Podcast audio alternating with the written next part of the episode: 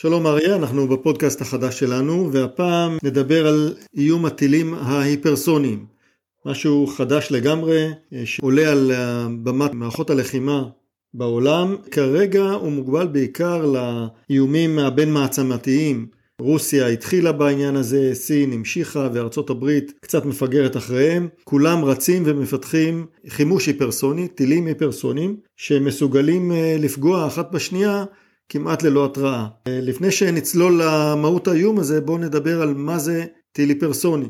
מהירות היפרסונית היא מהירות שמעל חמישה מח, מעל פי חמש ממהירות הכל. מטוסים לא יכולים היום לטוס במהירויות כאלה, כך שמדובר בעיקר בטילים, ראשי קרב אה, או מטוסים בלתי מאוישים מיוחדים שמפותחים היום, וחלליות שחוזרות ממסלול אה, סביב כדור הארץ, כשהן חודרות אל תוך האטמוספירה הן טסות במהירות אה, היפרסונית אה, שלאט לאט הולכת ודועכת. הטילים ההיפרסוניים או ראשי הקרב ההיפרסוניים מואצים למהירויות כאלה של מעל חמישה מח, יש כאלה שמדברים גם על עשרה ועל עשרים. כאן פתוחות בפניהם אה, מספר אפשרויות או יתרונות שמאיימות על האויב. הדבר הראשון זה היכולת לבצע תמרונים, מין דילוגים לכיוונים שונים, בדיוק כמו אבן שאנחנו מקפיצים אותה מעל מים, אה, והראש הקרב יכול לטוס במסלול בלתי צפוי ולתקוף את המטרה שלו מכיוון שהאויב לא יכול להתכונן אליה.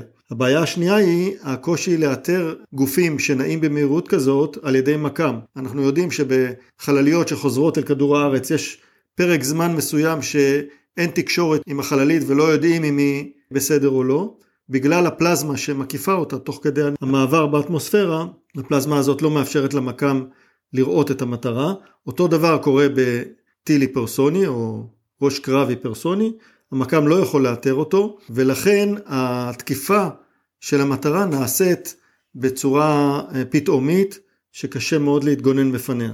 זה מייצר בעיה למערכות ההגנה האווירית, שעד כה פותחו בעיקר מול מטוסי קרב או מול טילים בליסטיים שהמסלול שלהם ידוע מראש. אתה דיברת שהאיום כרגע הוא בידי המעצמות, אבל אנחנו קיבלנו פה תזכורת לא מזמן שהאיום הזה עלול להגיע גם אלינו.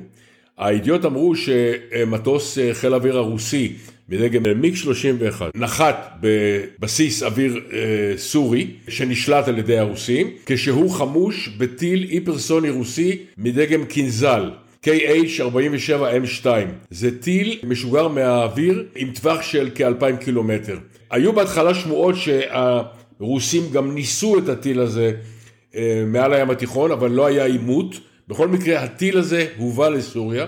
סוריה כולה היא מזה שנים מעבדת נשק גדולה הרוסים ששולטים במדינה. כרגע, אמנם, כמו שאמרת, תמיר, האיום הזה נראה רחוק, אבל ללא ספק גם ישראל תצטרך להיערך מולו. יש לישראל כמובן מערכת רב שכבתית להגנה מפני רקטות וטילים, כיפת ברזל, שרביט קסמים, חץ 2, בקרוב יהיה חץ 4.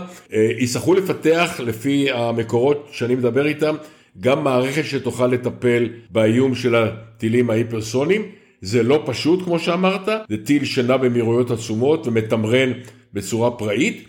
אבל הנושא על השולחן, ופה בארץ התחילו להתייחס אליו אה, מאוד ברצינות. נכון, הנושא של הגנה מפני איומים אה, היפרסוניים על הפרק בכל המדינות שעוסקות בטכנולוגיה ההיפרסונית, אה, ארה"ב בעיקר, מכיוון שהיא נתפסת בעיני עצמה ובעיני העולם כמי שמפגר במרוץ הזה. הרוסים והסינים הצליחו להקדים את ארצות הברית בעיקר מכיוון שהרוסים פיתחו את היכולות ההיפרסוניות שלהם תחת המגבלות של הסכמי הגבלת החימוש הגרעיני והטילי שהיו בתוקף עד 2018. הסינים לא היו כפופים להסכמים האלה ולכן עשו מה שהם רוצים והאמריקאים החליטו בתמימותם אה, להישמע להסכמים. ב-2018 הנשיא טראמפ פרש מהסכם. כיום אין הסכם להגבלת נשק לטווח בינוני שהטילים האלה כפופים לו והאמריקאים רצים כדי לפתח מספר יכולות כאלה ובמקביל מפתחים יכולות הגנתיות. לאחרונה הפנטגון אישר חוזים לשלוש חברות אמריקאיות אה, לפתח יכולות אה, להגנה מפני איומים מפרסונים ונשקלת האפשרות לפרוס אה, מערך התראה חללי שיאפשר לגלות את הטילים האלה מצד החלל כאשר הם נעים בגבול האטמוספירה או במסלול בחלל. זה יאפשר התראה מוקדמת חלקית לפחות ויכולת